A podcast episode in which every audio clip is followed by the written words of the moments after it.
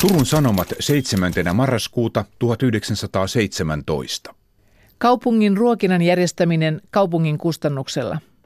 Rahatoimikamari ehdottaa keskuskeittiön perustamista sekä ruoan jakelupaikkoja eri osiin kaupunkia. Valtuusmiehet joku aika sitten jättivät valmisteltavaksi esityksen varattomien lasten ja henkilöiden ruokinnasta. Sotilashirmuvalta Virossa. Viime päivinä on Suomen sanomalehdissä julkaistu selostuksia venäläisten sotilaiden Virossa harjoittamasta hirmuvallasta, murhista, ryöstöistä, murhapoltoista ja naisten häpäisystä. Nämä konnantyöt ovat luonnollisesti herättäneet Vironkin rauhallisessa kansassa itsesäilytysvaiston. Tämän vuoksi on herätetty virolaistenkin keskuudessa kysymys sotilaiden kokoamisesta puolustamaan maata ja kansaa. Turun Sanomat 8. marraskuuta 1917. Kerenskin hallitus kukistunut. Bolshevikit herroina Pietarissa. Leninistä tehtäneen pääministeri, Trotskista ulkoministeri. Arvellaan, että uudet vallanpitäjät ensitöikseen tekevät rauhan ja jakavat maan. Mikäli on saatu tietää, ei verta ole vuodatettu, ainakaan sanottavasti. Merisota näyttämö. Lontoossa oleva Norjan lähetystö ilmoittaa, että lokakuun kuluessa on upotettu 19 norjalaista kauppalaivaa. Sotatoimet Euroopan ulkopuolelta. Lontoosta virallinen tiedonanto sotatoimet Gaasaa vastaan ovat jatkuneet. Englantilaisten joukot ovat kosketuksissa vihollisen kanssa. Helsingin Sanomat 9. marraskuuta 1917. Valtataistelu Venäjällä ja tilanne meillä. Viime päivinä Venäjältä saapuneiden tietojen mukaan on tilanne siellä kehittynyt äärimmäisen jännittäväksi.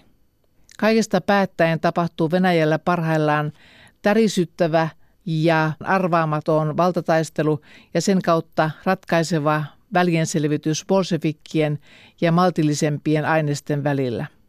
Näin on Venäjä kuin Suomikin ylintä valtiovaltaa vailla.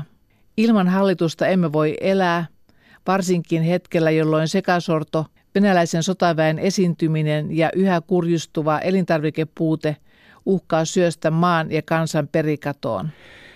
Helsingin Sanomat 10. marraskuuta 1917. Huveja. IFK on tanssiaiset uudella ylioppilastalolla tänään lauantaina. Huom, postelioonien soittokunta. Hyvän kodin kadottanut – Nuori orpotyttö etsii niin jalosydämistä henkilöä, joka ojentaisi auttavan kätensä lainaamalla 500 markkaa, pikainen vastaus Orimattilan postitoimistoon. Keppi varustettuna hopeaisella kädensijalla unohdettiin puhelin kaappiin Pohjois-Esplanadin ja Fabianin kadun kulmassa. Löytäjää pyydetään jättämään se arvopaperikonttoriin. Kasvatiksi annetaan kiltti seitsemän kuukautta vanha poikalapsi. Mikkelin Sanomat 12. marraskuuta 1917. Yleisölle. Erinäisistä syistä katsomme tarpeelliseksi ilmoittaa, että mielten ollessa suurten tapausten vuoksi jännityksessä on kaikenlaisilla huhuilla mitä kiitollisin maaperä. Pyydämme kerta kaikkiaan, ettei mitään löysiä huhuja uskottaisi, eikä ainakaan levitettäisi.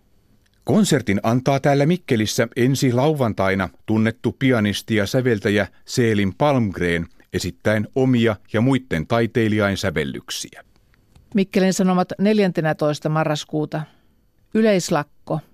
Kun eduskunnan puhemies ei eilen ottanut käsiteltäväkseen kysymystä valtalain julkaisemisesta, on Suomen ammattijärjestön toimesta julistettu koko maassa yleislakko kolmen rivin uutisia.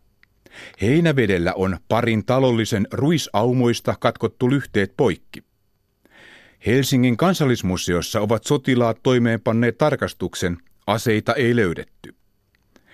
Oulun kaupungin töissä olevat ovat vaatineet kahden markan tuntipalkkaa miehille ja puolitoista markkaa naisille. Mikkelin Sanomat 21. marraskuuta 1917. Valtiopäivät. Torstaina tämän kuun 15. päivänä teki eduskunta päätöksen, jolla se päätti toistaiseksi itse käyttää sitä valtaa, joka voimassa olleiden säännösten mukaan on kuulunut keisarille ja suuriruhtinaalle. Otettuaan näin korkeimman vallan eduskunta ryhtyi sitä heti käyttämään ja vahvisti julkaistaviksi vielä saman päivän iltana kunnallislait sekä lain kahdeksan tunnin työpäivästä teollisuudessa. Perunavaras. Kuulepas sinä perunavaras Santaran kylällä, käyppäs vastakin Kuopsa tarkistamassa, onnistuuko se yhtä hyvin kuin viime kerralla.